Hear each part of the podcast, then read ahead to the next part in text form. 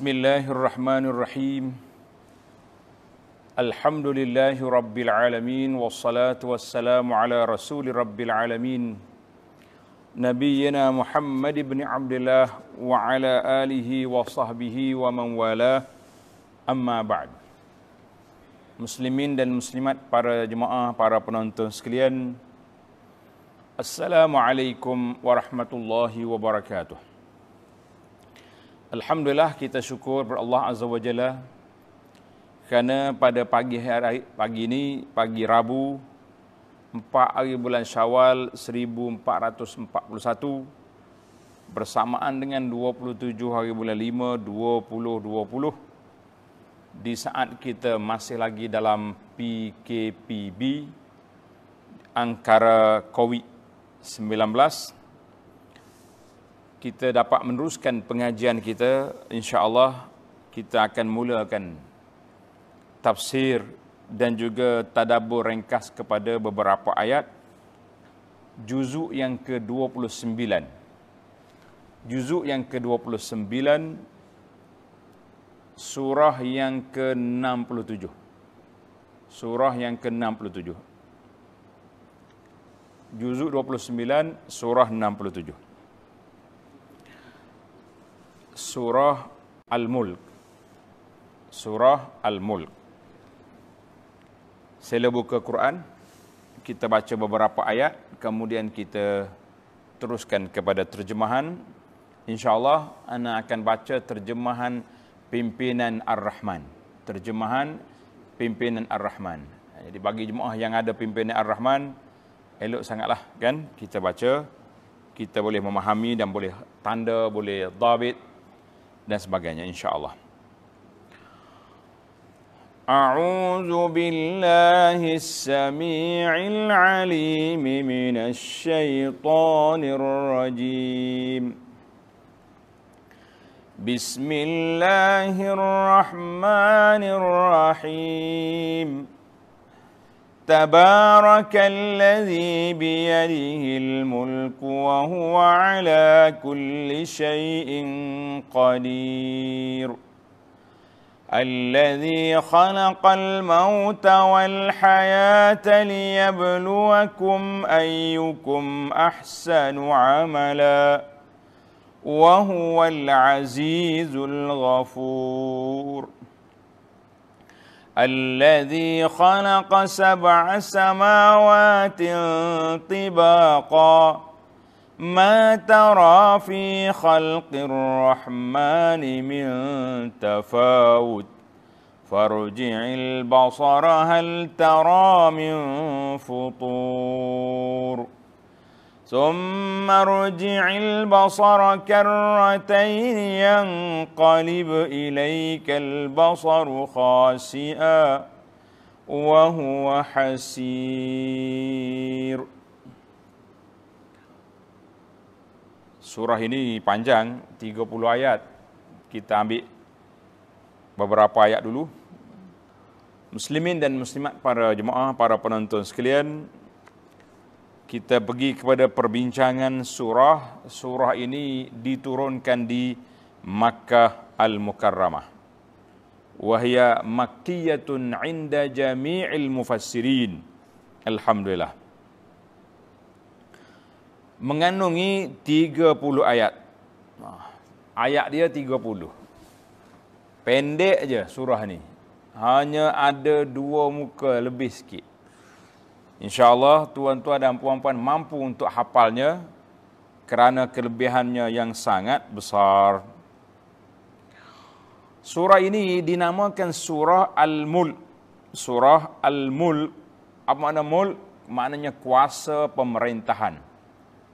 Al-Mulk dengan makna kuasa pemerintahan kerana pada awal surah ini Allah SWT menegaskan kekuasaannya yang mutlak. Makna mutlak ni kuasaan tak ada siapa boleh challenge, tak ada siapa boleh cabar dan tidak ada yang setara dengan dia. Maknanya kuasa Allah Ta'ala menguasai pemerintahan dunia dan di akhirat. Mana semua perkara itu dengan kebijaksanaan Allah Azza wa Jalla, kalau dia beri kebaikan fabi, fabi fadlihi, itu dengan limpah kurnianya, kalau dia beri ujian dan sebagainya kita kata fa bi'adlihi dengan keadilan Allah. Dua-duanya sama ada dia duduk di bawah fadlin ataupun adlin. Fadlun, adlun. Masya Allah, tabarakallah. Itu bahasa, dia panggil bahasa akidah, dia sebut sedemikian. Maknanya surah ini masyhur dengan nama surah Al-Mulk. Sebagaimana yang tertulis dalam mushaf, yang tertulis dalam kitab-kitab hadis dan juga kitab tafsir, nama dia surah Al-Mulk. Nabi sallallahu alaihi wasallam menamakannya juga surah Al-Munjiyah. Ha, surah Al-Munjiyah. Tuan-tuan tandalah sama nama surah ni sekali dengan kelebihan selalu. Jadi anak baca nama surah dan juga kelebihannya. Tulis itu. Nama surah dan kelebihan dan fadilatnya. Nabi kita sallallahu alaihi wasallam menamakan surah ini dengan nama Al-Munjiyah. Apa makna Munjiyah? Surah yang menyelamatkan. Menyelamatkan orang yang membacanya dan beramalnya. Dia dua syarat. Yang pertama baca dan kena amal dengan muqtada dengan isi kandungannya. Kalau setakat baca saja, tak tahu apa dalam, mana kita boleh pahala. Tapi dari sudut munjiah tadi, adakah tercapai ataupun tidak, wallahu alam.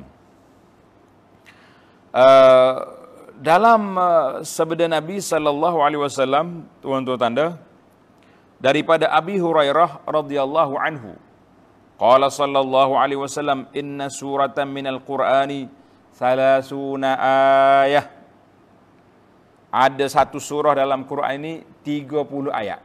Ayatnya 30 syafaat li rajulin hatta ghufirat lah. Dia akan meminta pertolongan, dia akan memberi pertolongan, minta tolong. Dengan Allah Taala menjadi syafaat pembantu kita sehingga diampunkan baginya. Wahya suratu tabarakallazi biyadihil mulk. Tabarakallazi biyadihil mulk kalau kita kata munjiah, maknanya orang yang baca beramal, dia ni akan dapat keselamatan. Di dunia dan juga di akhirat, insya Allah Sehingga dia mendapat keampunan Allah Azza wa Jalla. Wa fi hadisin akhar, dalam hadis lain, Tanda tuan-tuan, hadis lain pula, hadis yang pertama tadi dikeluar oleh Imam Ahmad, oleh Tirmizi dan lain-lainnya. Wa hassanahu at-Tirmizi wa ibnu al-Mulaqin dan juga Syekh Ahmad Syakir rahmatullahi taala alal jami'. Hadis yang kedua. Surah ini dinamakan dengan surah juga nama dia Al-Mani'ah. Tanda. Yang pertama Al-Mul, yang kedua Al-Munjiyah, yang ketiga nama dia Al-Mani'atu, surah penghalang. Dia halang apa? Hiyal munjiyah, iaitulah yang menyelamatkan tunjihi min azabil qabri menyelamatkan orang yang beramal dengan dia daripada azab kubur daripada azab kubur hadis ini dikeluar oleh Imam Tirmizi daripada Sayyidina Abdullah bin Abbas radhiyallahu anhuma maka para jemaah sekalian nama dia al-mani'ah makna penghalang siapa dia baca surah al-mulk Kemudian dia beramal bimuqtadaha dengan isi kandungannya. Jangan sakat baca saja beramal dengan isi kandungan maka dia ni insya-Allah surah ini akan menjadi penghalang dia daripada azab kubur. Masya-Allah tabarakallah. Ha, tapi kita kena beramal. Bukan kata bila orang mati kat kita hidup baca surah ni atas atas kubur dia supaya malaikat tak mari. Bukan macam tu. Kan? Ataupun pergi sangkut tulis besar al-mulk sangkut dalam uh, atas kubur lah. Ataupun lipat letak dalam kain kafan. Jangan. Jangan buat benda pelik. Itu itu dua atau tiga surah. Uh, yang satu lagi nama dia surah tabarakallazi biyadihil mul sebagian dalam hadis yang kita baca tadi hmm Ani bin Mas'ud radhiyallahu anhu daripada sahabat ni dia kata suratu tabarak suratu tabarak hiyal mani'ah min azabil qabri. Ha, ini secara direct disebut. Maknanya surah tabarakat tabarakalladzi biyadihil muli bagi orang yang membaca dan beramalnya maka dia menjadi penghalang daripada azab kubur. Hadis ini dikeluarkan oleh Imam Ahmad dalam Musnad wa sanaduhu hasan. Alhamdulillah. Uh, kemudian kita pergi kepada ada juga yang buat ringkasan nama dia Tabarak. Dan dinamakan juzuk yang ke-29 ini dengan nama juzuk Tabarak. Macam juzuk yang 30 nama dia juzuk ha, Amma Yatasa'alun kan. Juzuk, orang panggil juzuk Amma. Yang juzuk Tabarak. Juzuk Tabarak. Allahu Akbar. Ada lagi nama lain. Ibnu Abbas sebut nama dia Al-Mujadilah. Mujadilah ni maknanya macam peguam. Sebab apa? Kerana dia akan menjadi peguam di, pada hari kiamat esok untuk melepaskan orang yang beramal dengan dia ni daripada daripada azab. Kita kata Masya Allah, Tabarakallah. Sebahagian ulama menyebut nama Tabarak ada lapan nama. Wa ghalibuha sifat. Tidak nama, kebanyakannya sifat. Baiklah pada Rabban kita pergi kepada maudu as-surah. Tajuk dalam surah ini apa tajuk dia? Iaitulah ayatullah fil anfusi wal afaq. Allah Ta'ala tunjukkan dalam sebut dalam ayat ini tanda-tanda kekuasaan Allah Ta'ala dalam diri kamu sendiri. Khalaqal mauta wal haya wa fil afaq dan juga tanda-tanda yang di uh, atas sana. Dia panggil cakrawala. Yang di atas, di ufuk. Allah Ta'ala sebut tentang langit, bumi, langit, bintang-bintang, burung-burung dan lainnya. Ini sebagai hujah ke atas orang-orang yang kafir dengan dalil yang dapat didengar, dilihat dan difikir. Melalui tiga dalil. Mu tengok sendiri. Mu dengar, kemudian kamu fikir. Masya Allah, tabarakallah. Dalam kitab pimpinan kata intisari kandungannya, menegaskan bahawa Allah Ta'ala yang telah mentakdirkan adanya mati dan hidup makhluk-makhluknya. Kita ni tak tahu bila kita hidup, tak tahu bila kita mati. Tiba-tiba keluar daripada perut mak kita, kuah-kuah kan. Itu hidup. Mati pula tiba-tiba orang usung gil tak kubur. Tarikhnya, Wallahu alam, tarikh lahir tidak tahu dah lah.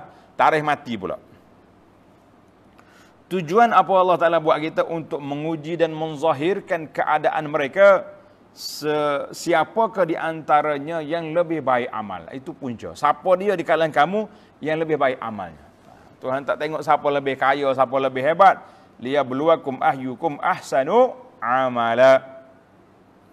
Seluruh alam yang diciptakannya itu amatlah rapi. Dan tidak ada sebarang cacaknya. Kemudian digambarkannya peristiwa-peristiwa yang akan berlaku pada hari kiamat dan balasan buruk yang sangat-sangat menggerunkan yang disediakan bagi orang-orang yang kufur engkar. Sebaliknya, orang-orang yang takut melanggar hukum Tuhannya semasa mereka tidak dilihat oleh orang dan semasa mereka tidak melihat azab Tuhan, mereka beroleh keampunan pahala dan pahala yang besar.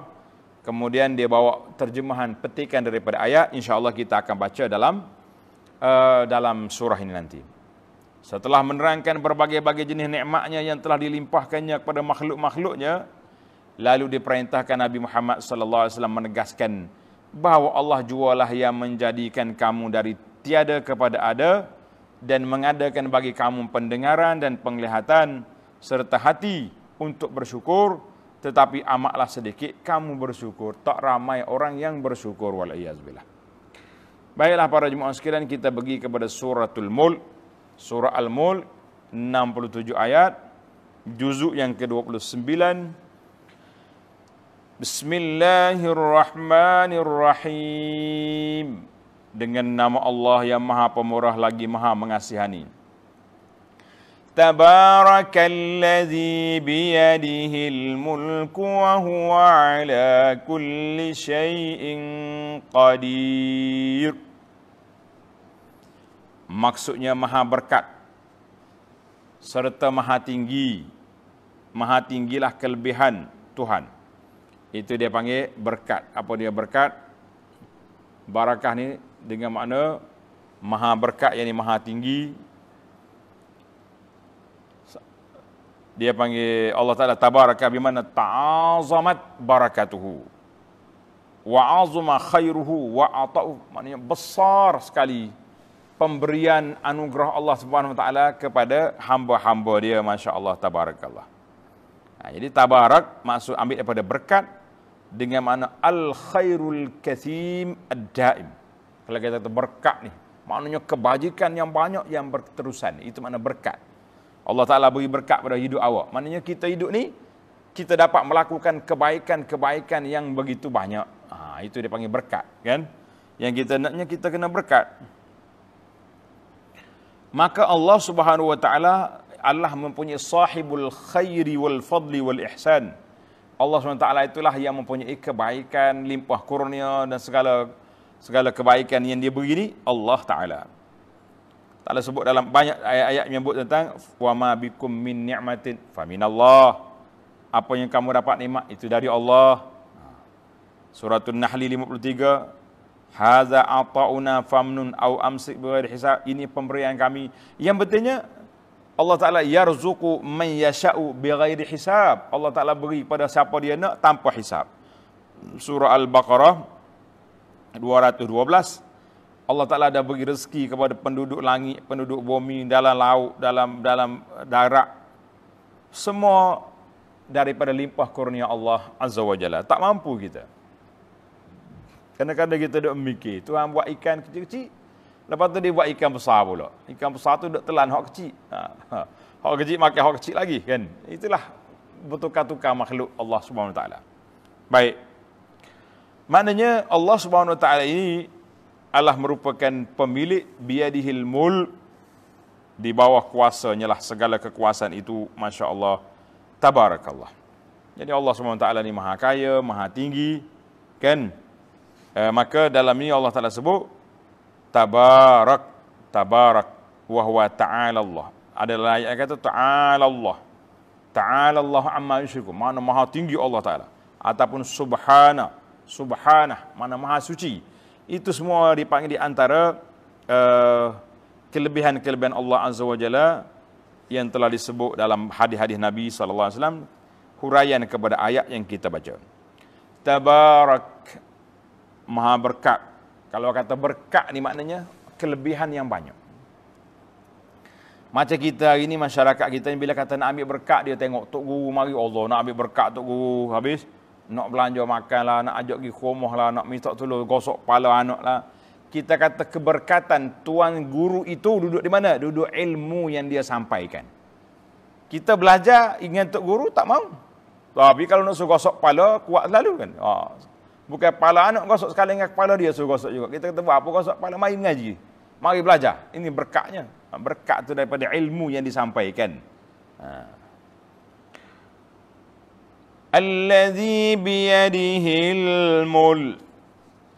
Yang menguasai pemerintahan dunia dan di akhirat. Biyadihi al-mul. Maknanya kuasa ni, semuanya duduk di mana? Duduk di di bawah kuasa Allah Ta'ala dialah yang menyuruh Allah Ta'ala yang menegah Allah Ta'ala yang duduk yang mengarah Allah Ta'ala yang melarang itu dia panggil biadihil mulk kuasa mutlak Allah Azza wa Jalla mana tidak ada apabila pada hari kiamat esok Allah kata anal malik aina mulukul ar akulah raja hari ini mana ke raja-raja atas dunia itu tak ada lakar dah di antara nama Allah Ta'ala maliki yaumiddin.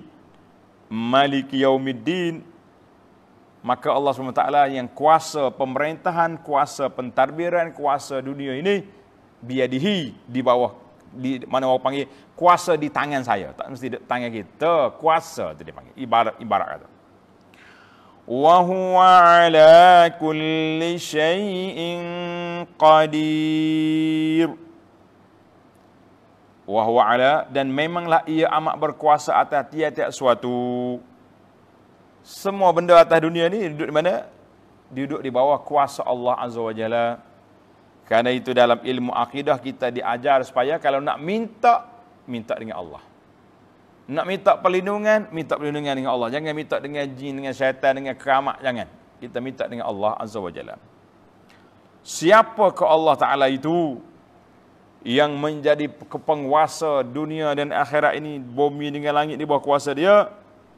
Tengok ayat yang kedua الذي خلق الموت والحياة ليبلوكم أيكم أحسن عملا وهو العزيز الغفور.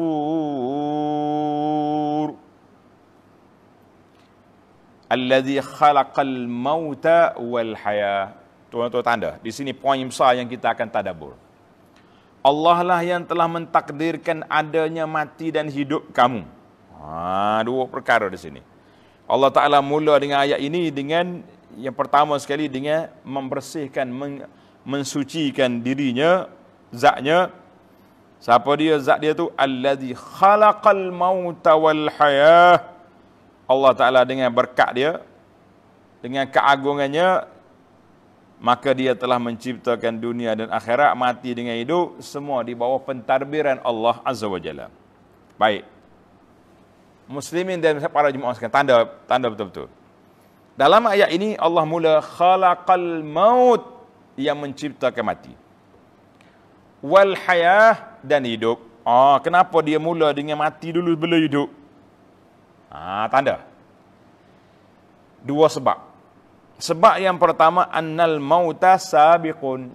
Mati dulu sebelum hidup, betul tak? Eh, para para para jemaah sekalian. Kita ni hidup dulu ke mati dulu? Ha, belum kita ada ni, belum duduk jalan orang atas dunia ni. Hidup ke mati? Mati tak ada kita. Tak ada orang sebut pun kita ni. Mak kita pun tak tahu kita nak mari. Tiba-tiba ai mabuk dia kan. Waktu mari. Makanya wa kuntum amwatan fa ahyaakum kamu dulu mati tak ada. Di alam, alam zuriat Allah Taala hidupkan kamu. Summa yumitukum summa yuhyikum. Dia mati kamu lepas ni hidup balik. Ha. itu yang pertama. Maknanya manusia ni asalnya tak ada dianggap sebagai mati kemudian hidup. Ha. yang kedua tanda sebab yang kedua lil isyarah bahawa manusia ni akan mati lepas pada dia hidup. Kita hidup sekarang ni, ingat depan kita mati. Maka hendaklah dia sentiasa mengingati kematian, jangan lupa sekali-kali. Jangan lupa, lupa kemati jangan. Nabi kita sallallahu alaihi wasallam telah berpesan aksiru zikra hadimil lazzat Hei, wahai umatku, banyaklah mengikuti perkara yang memutuskan kelazatan. Apa dia? Mati. Ha, ada riwayat kata hadimi. Yang pertama hazim dengan zal, dengan zal hazimil lazat. Makna qati' yang memutuskan kelazatan. Mati, mati. Mati, makna suka duduk dunia tak ada dah. Ayat riwayat kedua hadim ayah dim mana yang meruntuhkan segala keseronokan atas dunia ni. Tak ada dalam bila mati tak ada dah seronok atas dunia. Ha. maknanya bila kita sentiasa ingat ke mati ketika itu kita tak apa nak tomok ke dunia ni. Betul ke tidak? Eh ya kita duk tomok duk kejar semangat ni sebab terlupa ke mati. Hati yang langgar berlaku halal haram PKP halal haram ni langgar berlaku sebab apa sebab tak ingat akan mati. Orang ingat akan mati, dia tak akan langgar. Dia boleh, kita boleh berusaha, boleh cari rezeki, boleh kerja, boleh carilah. Tapi melalui lorong yang dibenarkan oleh syarak. Jangan sekali-kali langgar uh, peraturan syarak. Jangan. Nah, kalau langgar, cari masalah kita. Allahu Akbar. Baiklah para jemaah sekalian. Hmm? Ada ada lagi susunan yang kedua khalaqal mauta tanda. Khalaqal mauta wal hayah. Sebab apa Allah Taala mula mati dulu lepas hidup? Tulis. Yang ketiga tanda. Sebab mati ber, ada tempoh dia. Eh orang yang mati duduk dalam kubur dia panggil kubur tu nama dia alam barzakh alam barzakh. Tuan-tuan boleh tengok dalam CD rakaman yang belum khatam lagi, tajuk dia pengembaraan ke alam akhirat. InsyaAllah kita akan selesaikan kitab tu eh, dalam masa yang terdekat. Al-alamul akhir, pengembaraan ke alam akhirat. Maknanya, mati ni sekejap. Dalam surah yang pendek, Alhaakumut takathuru hat hatta zurtumul maqabir. Sehingga kamu pergi ziarah kubur. Pergi ziarah maknanya kita masuk dalam kubur tu dianggap ziarah. Sebab kita akan duduk bertempuh sekejap. Hak lamanya bila? Al-hayah. Lepas pada bangkit daripada kubur, kamu bangkit esok, tidak ada penghujung, nikmat selama-lamanya. Allahu Akbar. Khulud bila maut. Kekal, tak mati, tak mati, tak tua, tak sakit, tak pergi ke tandas, tak belakang. Ha, itu dia panggil nikmat syurga yang berkekalan. Maka Allah Ta'ala sebut, Al-maut, Al-hayah. Asalmu dulu mati, lepas tu hidup. Kemudian kamu kamu mati pula lepas pada masuk kubur. Sekejap, kemudian kamu akan hidup ber, berterusan sampai bila-bila. Itu dia panggil tadabur ayat. Tujuan apa Allah Ta'ala buat kita atas dunia ni? Ha, nak suruh kita pergi mari, pergi mari. Kan? Allah Ta'ala, dia punya objektif, tanda dia objektif Tuhan buat mari kita atas dunia liyabluwakum ayyukum ahsanu amala untuk menguji ha, dan menzahirkan keadaan kamu siapakah di antara kamu yang lebih baik amalnya siapa di antara kamu lebih baik amalnya mungkin Allah Taala nak tengok siapa di antara kamu yang lebih baik amalnya Allahu akbar jadi kita hari ini uh, dalam ayat ini menjadi dalil kepada syaraful haya, kelebihan kemuliaannya hidup dan kelebihan hidup atas dunia ini. Sebab apa? Bila kita hidup, hidup ni dua dimensi. Satu hidup bernyawa, satu lagi dia panggil hayatul qulub, hati yang hidup. Ada orang hidup nyawa tapi hati mati, itu rugi. Ha, sebab apa? Orang yang hidup hatinya, maka setiap hari dia akan tambah, dia akan tambah, dia akan tambah dia punya kebajikan.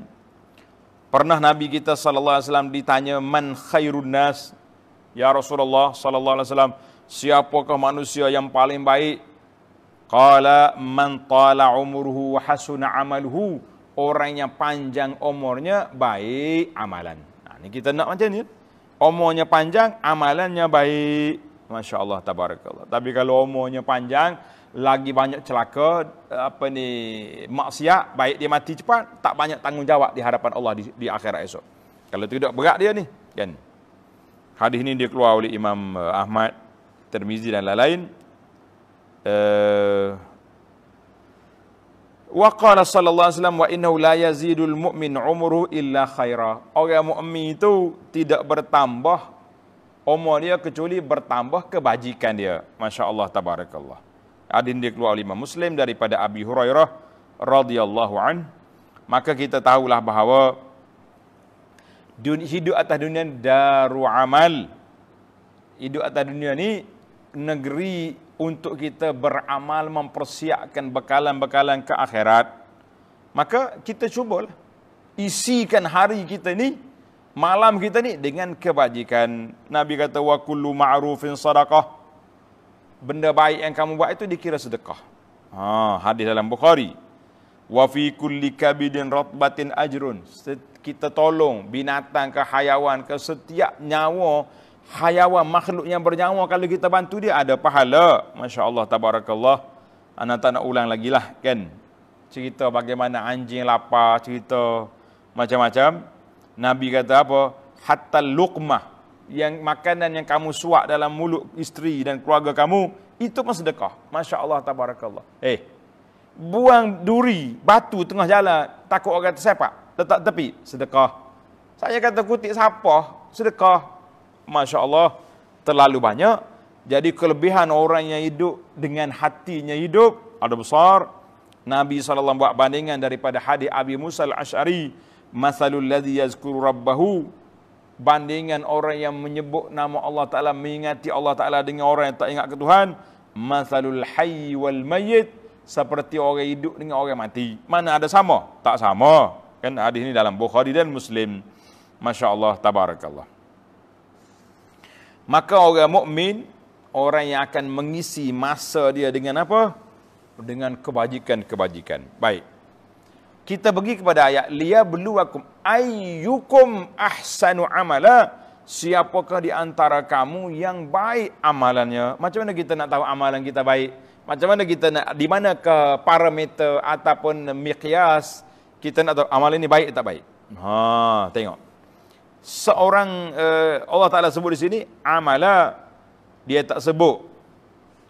Mana ke dia akan yang baik solatnya, yang baik ibadatnya. Tapi Tuhan kata amalah sebab amalan tu merangkumi semua sekali. Ibadat-ibadat khusus, ibadat secara umum, kebajikan am, itu dia panggil amalah. Tanda tuan-tuan, seorang ulama nama dia Al-Fudail Al-Fudail bin Iyad rahimahullah taala. Fudail ni panjanglah sejarah hidup dia. Kita ambil kata-kata dia lah. Sejarah hidup itu nanti lain kali. Su'ila an ahsanil amal. Orang baca ayat ni, orang bertanya, Syekh Fudail, apa dia ahsanu amala itu? Apa dia keamalan yang terbaik? Qala akhlasahu wa aswabah. Masya Allah, dua. Dua patah ya akhlasahu wa aswabahu. Amalan yang dibuat secara ikhlas, syarat yang pertama. Yang kedua, aswabu yang dibuat secara betul. So, maqala. Kemudian dia hurai balik kata-kata dia. Innal amala. Kalau amalan mu buat, khalisan, betul-betul ikhlas. Tapi tidak betul. Dari sudut cara-cara buat, lam yuqbal, tidak diterima. Ha? Wa in kana sawaban kalau betul ikut sunnah betul dah tapi tidak ikhlas juga tidak diterima. Tidak diterima amalan itu hingga jadilah dia tu khalisan wa sawaba. Masya-Allah. Ini kata-kata masyhur daripada Syekh Fudhi bin Iyad. Maknanya dua syarat qabulul amal. Tanda. Nak terima amalan itu dua syarat. Syarat yang pertama ikhlas, Syarat yang kedua betul yakni mutaba'atun Nabi sallallahu alaihi wasallam kita ikut apa yang diajar oleh Nabi sallallahu alaihi wasallam dia panggil sunnah Nabi. Bila sebut tentang sunnah ada satu lagi lawan dia nama dia bid'ah. Hari ini orang duduk bincang tentang hadis wa kullu bid'atin dalalah. Setiap perkara yang bid'ah itu sesat. Oh ada kata semua ada kata dak kullu di sini dengan makna ghaliban, maknanya kebanyakan bid'ah itu sesat. Ada juga yang tak sesat. Maka ana kata para asatizah, para ulama yang duk bahas tajuk ni masyarakat ternanti-nanti bid'ah ni ada tak sesat, ada sesat. Ada hak sunat, ada hak wajib, ada ada yang macam-macam. Kita kata para jemaah yang para ustaz yang bincang tajuk ni kena betul kena detailkan. Kita kena detailkan apakah tajuk yang dikatakan sesak itu macam mana, ciri-ciri dia. Dan contoh-contoh dia. Ha, bagi contoh. Kalau tak ciri-ciri, tak pernah ada dalam zaman Nabi, tak pernah ada, tak, tak nak pernah dibuat, tak, tak ada contohnya. Payah. Masyarakat awam nak tahu. Kita buat senarai selalu. Senarai. Ini yang dikatakan bid'ah dalalah. Ini yang dikatakan bid'ah hasanah. Kita baru kita boleh buat muazanah perbandingan. Adakah yang hasanah itu termasuk dalam bid'ah ataupun dari sudut kata-kata, hikmat kata-kata nama dia bid'ah tapi bukan masuk dalam hadis yang dimaksudkan oleh Nabi sallallahu alaihi wasallam itu. Maka penjelasan ini sangat penting kepada masyarakat. Maka saya mengatakan kepada asatiza, pendakwah-pendakwah yang bincang tajuk ini, buat senarai. Barulah kita timbang balik dengan dengan huraian uh, hadis Nabi sallallahu alaihi wasallam betul ke tidak yang kita kata hak ni tidak sesat ia ni sesat, ia ni kita kata hasanah, ia ni tidak hasanah. Kalau tidak, duk main lagu ni lah kita ni. Siapa ketua, siapa ke bila-bila pun, duk main tak habis. Duk main kulu tidak umum dalam semua perkara. Tapi apa benda ciri-ciri dan apakah uh, senarai-senarai yang disebut oleh para ulama. Cuba keluarkan, keluarkan barulah kita rasa lebih lebih tenang. Baik, muslimin dan muslimat para jemaah sekalian, itu huraian sedikit kepada ahsanu amala maknanya dua syarat qabulul amal. Yang pertama ikhlas, yang kedua mesti ikut mutaba'atun nabi, ikut cara nabi sallallahu alaihi wasallam. Allahu akbar. Mana kalau kita buat benda baik setara mana pun tapi tidak ikhlas tak jadi. Kalau kita buat ikhlas tapi tak ikut sunnah juga tak jadi. Maka kita kena buat dua-dua sekali. Ikhlas maknanya tidak riak, tidak takabur, tidak macam hari ni kita pergi bantu orang. Adakah kita ikhlas ataupun kita nak tunjuk-tunjuk dengan orang, nak tunjuk orang lain tak mampu buat, saya yang mampu. Orang lain tak boleh tolong, saya yang boleh tolong. Orang lain tak boleh sesat, saya boleh sesat. Contoh, contohlah. Kita kata itu ada ada berbahaya kan? Hmm, baiklah. Allahu Akbar. Maka kita kata setiap perkara itu perlu kepada dua dua ikhlas dan ikut cara Nabi sallallahu alaihi wasallam dalam perkara-perkara ibadat. Adapun dalam perkara keduniaan kalau kita buat kita niat baik kerana Allah Taala dan dia termasuk dalam perkara harus ia juga berpahala insya-Allah walaupun tidak dibuat zaman Nabi. Dalam perkara dunia. Contohnya hari ini kita kita nak suruh orang dengar jauh, kita buat mikrofon.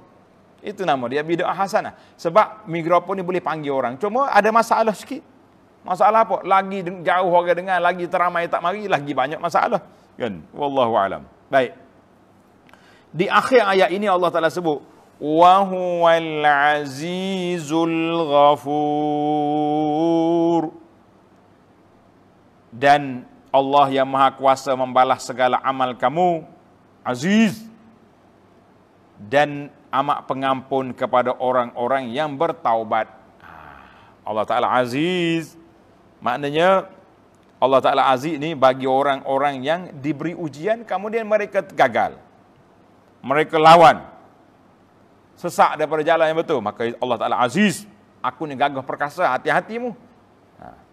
Tapi bagi orang yang dah buat dah. Cuma banyak kelemahan. Macam kita lah. Ibadat kita ni banyak ghaflah banyak taksir, kelemahan, banyak kelalaian, insya-Allah Allah kata Allah Ghafur, Allah Taala Maha Pengampun.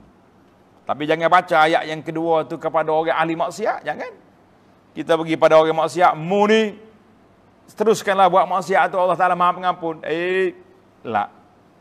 Kita kena tahu ahli maksiat berhenti. Allah Taala Aziz berkuasa diambil tindakan atas kamu.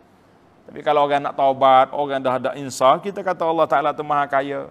Allah Ta'ala itu maha pengampun. Tidak ada orang yang boleh menghalang kita daripada mendapat rahmat Allah Azza wa Jalla. Maka itu ayat yang betul. Baik, kita pergi kepada yang seterusnya. Allazi khalaqa sab'a samawatin tibaqa. Dialah yang telah mengaturkan kejadian tujuh peta langit dan yang berlapis-lapis engkau tidak dapat melihat pada ciptaan Allah yang amat pemurah itu sebarang keadaan yang tidak seimbang. Ah, ma tara fi khalqir rahmani min tafawud. Allah Taala kata kamu tak akan tengok dalam penciptaan Allah Taala itu perkara yang tafawud tidak seimbang dan tidak munasabah. Makna tafawud maknanya ada darajat. Tak sama. Kita manusia ni mutafawitin. Tak sama. Ada orang yang sekali dengar hafal lalu. Ada 10 kali dengar pun tak ingat-ingat kan? Ada orang hafal dua tiga kali ingat. Itu dia panggil tafawud kemudian Allah Taala ulang balik farji'il basara hal tara min futur. Jika engkau masih lagi ragu-ragu maka ulangilah pandanganmu. Dapatkah engkau melihat sebarang kecacatan? Allah Taala kata matara mu tengok. Kemudian Allah Taala suruh ulang balik. Ulang balik. Tengok lagi kalau tak puas hati. Hmm? tengok balik. Supaya apa? Allah Taala ulang di sini supaya kita betul-betul menggunakan pikiran kita ni jangan duk khayal tak tu kalau hmm. tengok apa yang tak betul. Ada yang apa yang tak kena. Kita boleh komen. Ni bahasa netizen hari ni. Tengok langit tak betul. Komen mana tak betul? Masya Allah tabarakallah. Hal tara min futur? Futur ai syukuk suduk mu tengok langit pecah ke langit nak jatuh ke itu dia panggil futur. Futur. Dia ada dia, dia kalau kita belajar bahasa Arab futur ni makan pagi sarapan pagi dia panggil futur. Buka puasa iftar futur. Maknanya permulaan makan hari itu itu dia panggil futur. Ha? Uh, kalau dengan tak futur fa ta waw raf dengan ta. Futur itu lemah dia panggil. Rasa futur hari ni maknanya rasa tak bermaya kena ingat futur dengan makna sini dengan makna syukuk pecah terbelah itu makna futur. Kalau kita makan pagi futur maknanya kita pecahkan kekosongan perut kita tu dengan makanan. masya-Allah tabarakallah. Hmm. Maknanya Allah Taala suruh tengok langit Sebab apa dia suruh dia ulang ayat ini? Sebab benda tu nampak tengok dengan mata. Mu boleh tengok dengan mata mu. Apa yang dia tak tengoknya? Masya Allah. Ayat yang keempat, Allah kata apa? Summarji'il basar. Ah, Summarji'il basara. Karrataini. Yang qalib ilaikal basaru khasian wahwa hasir. Kemudian ulang-ulangilah pandanganmu berkali-kali. Tengok lagi. Nasaya pandanganmu itu akan berbalik kepadamu dengan hampa daripada melihat sebarang kecacatan, sebarang kecacatan, ia pula berkeadaan lemah lemah lesu kerana habis tenaga dengan sedia-sia. Mana kita nak cari benda cacat tu buat lemah lah kita tak jumpa barang. Ha, jadi Allah Taala sebut sini, mu tengok, tengok, tengok, bukan suruh tengok sekali dua kali, tengok sok sentiasa. Ha, itu tengok dia masa. Hmm.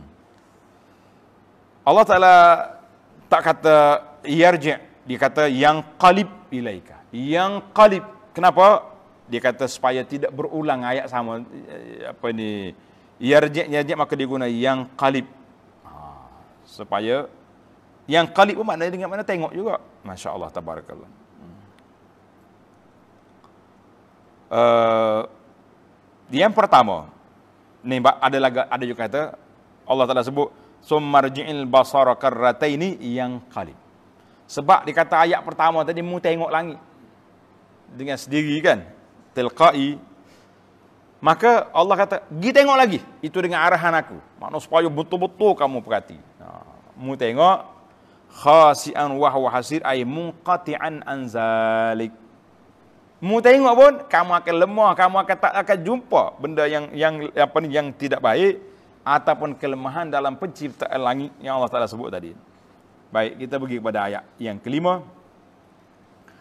Walaqad zayyana as-samaa'a ad-dunya bimasabiha wa ja'alnaha wa ja'alnaha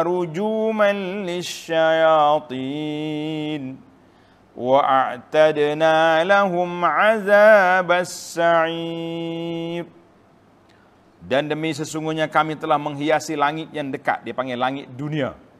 Langit dunia ni mana? Langit yang paling dekatnya kita. Kepada penglihatan penduduk bumi dengan bintang-bintang. Bintang yang dipanggil perhiasan. Kan comel ke berkelip-kelip langit. Kita panggil bintang. Kita hari ni pun kalau orang hebat kita panggil bintang filem.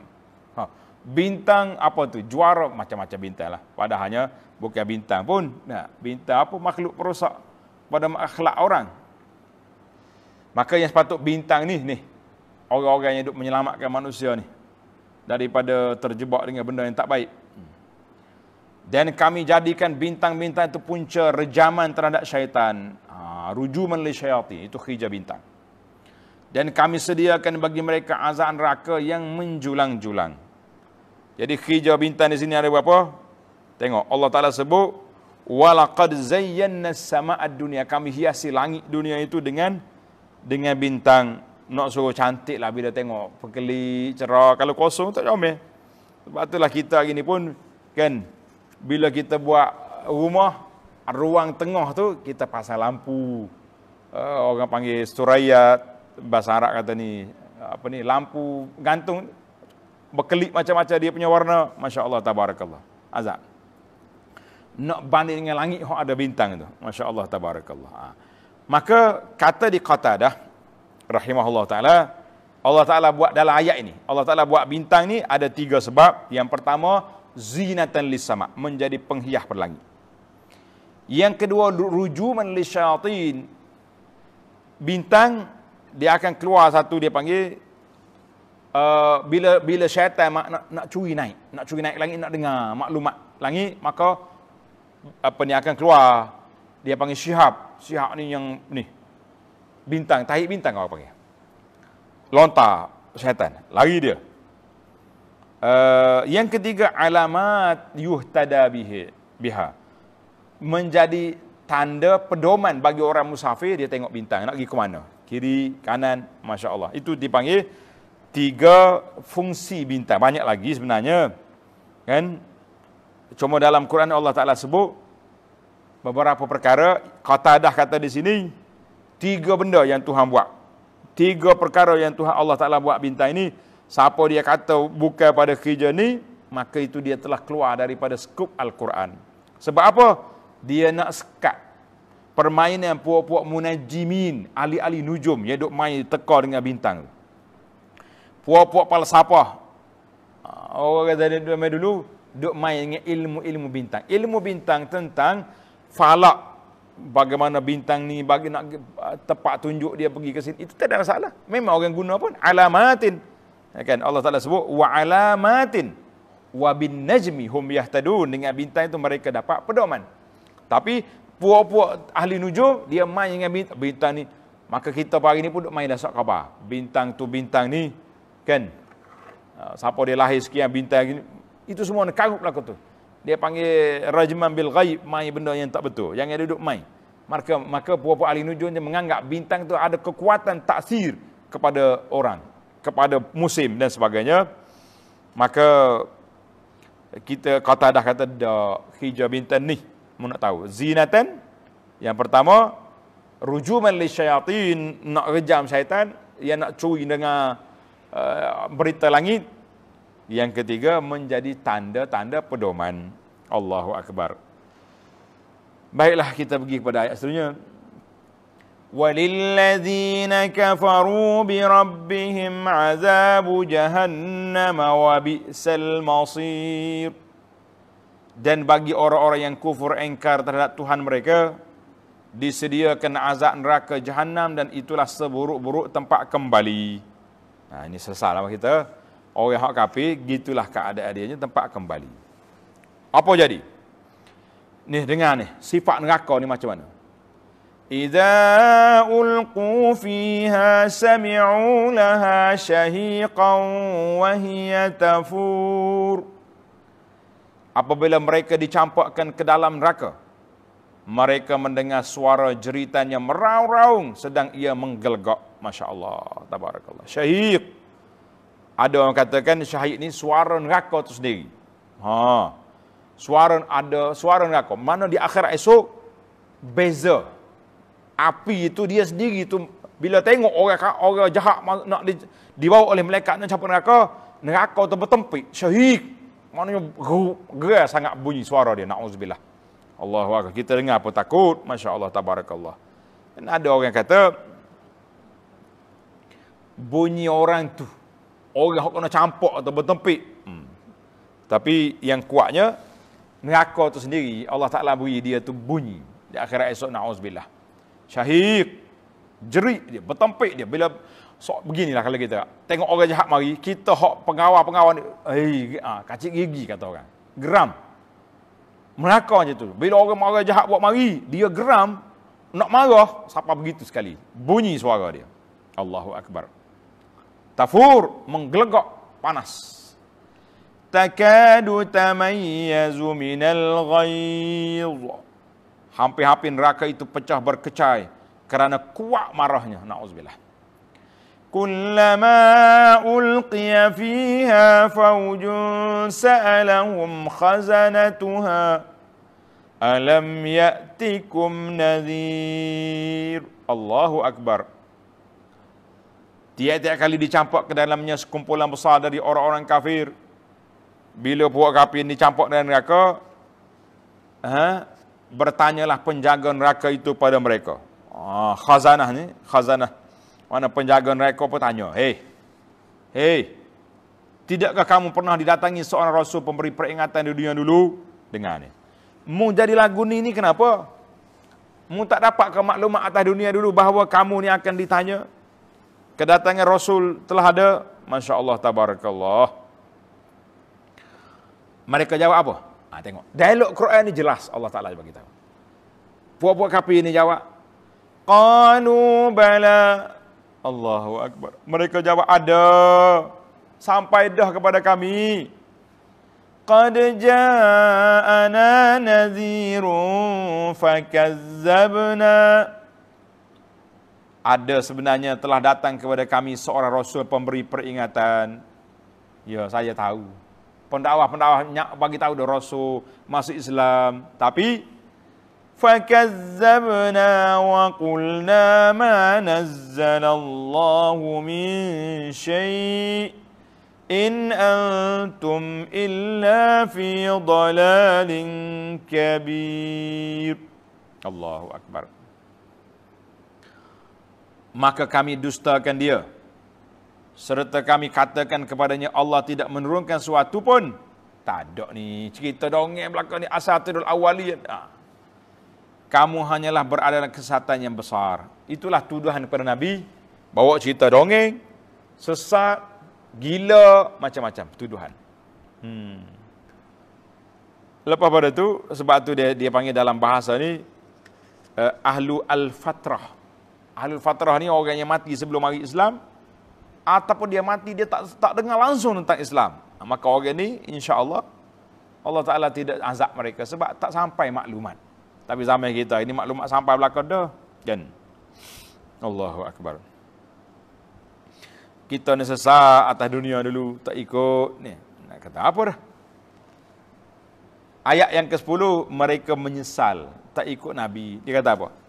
وَقَالُوا لَوْ كُنَّا نَسْمَعُ أَوْ نَعْقِلُ مَا كُنَّا فِي أَصْحَابِ السَّعِيرِ dan mereka berkata kalaulah kami dahulu mendengar dan memahami sebagai orang-orang yang mencari kebenaran tentulah kami tidak termasuk dalam kalangan ahli neraka nak kata apa dah hmm, hmm masya-Allah ruginya kamu eh kalau kami dengar berakal dengar.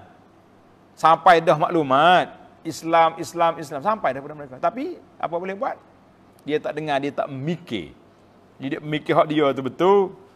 Semua batu, semua kayu itu betul, apa? Nasib lah. Kita kata itulah nasib mereka. Fa'tarafu bi zambihim fasuhqan ashabis sa'ir. Akhirnya mereka mengakui iktiraf. Mengaku. Kata di para ulama, al-iktiraf sayyidul adillah. Pengakuan itu ketua segala dalil mengaku. Kita tangkap orang curi pukul dia tapi tak mengaku payah kalau tak ada bukti tapi kalau dia mengaku sendiri habis itu dia panggil sayyidul adillah al-i'tiraf mengaku masya-Allah dia akhirat esok pakak mengaku belaka dah hmm, hmm. kami dulu kalau ikut ha kalau kunna nasma'u au naqil kalau kita dengar fa'tarafu bi zambihim dia mengaku dah dosa dia dulu. Sebagai orang yang kufur ingkar fasuhqan li ashabis sa'ir hmm. fa'tarafu bi zambihim. Ngaku no apa dah di akhir esok. Maka tetaplah jauhnya rahmat Allah taala daripada ahli neraka. Tak ada apa dah kita. Ha. baiklah para jemaah sekalian itu dia panggil uh, orang yang celaka duduk di mana duduk di mengingkari dakwah Rasul-Rasul alaihi wassalatu wassalam, maka itulah manusia yang celaka di akhirat. Di dunia ni nampak hebat tapi di akhirat tak ada hebat. Insya-Allah ayat yang ke-12 kita bagi kepada orang baik-baik pula. Dia dua ya Allah Taala ni, sebut baik celaka sebut orang baik. Ha. Dan syurga ada neraka. Dia dua tu. Maka kita pilihlah jalan yang kita nak, mudah-mudahan Allah Taala bagi kepada kita kebaikan. Jadi para jemaah, coba kita hafal. InsyaAllah, musim PKP ni 30 ayat ni. Satu hari satu ayat kita hafal. InsyaAllah, kita tak perlu lagi duduk foto stek kertas macam setengah masjid tu dah. Duduk foto stek surah Al-Mulk. Kata siapa bila nak baca foto stek. Kalau hilang kertas foto stek ni tak baca. Jadi kita hafal selalu. Mudah-mudahan dengan kita tadabur ni, kita faham isi kandungan. Maknanya, Al-Quran ni mengajar kepada kita supaya ikhlas, ikut sunnah Nabi sallallahu alaihi wasallam sebab hidup atas dunia darul ibtila. Hidup atas dunia ni negeri tempat ujian. Maka kita akan sambung balik perbincangan kita besok. Insya-Allah uh, mudah-mudahan kita dapat tadabbur ayat ini walaupun secara ringkas. Saya boleh je nak hurai panjang ayat ni tapi uh, anda nak supaya para jemaah hafal dan ingat supaya ayat ini betul-betul surah ini betul-betul memberi faedah kepada kita al-munjiyat sebagai yang disebut Nabi ataupun al-mani'ah surah yang menyelamatkan kita yang menghalang kita menghalang kita menghalang daripada terkenanya azab kubur insya-Allah. Jadi subhanakallahumma bihamdika asyhadu an la ilaha illa anta astaghfiruka wa atubu ilaik. Wa sallallahu ala nabiyyina Muhammadin wa ala alihi wa sahbi ajma'in. Walhamdulillahi rabbil alamin. Wassalamu alaikum warahmatullahi wabarakatuh.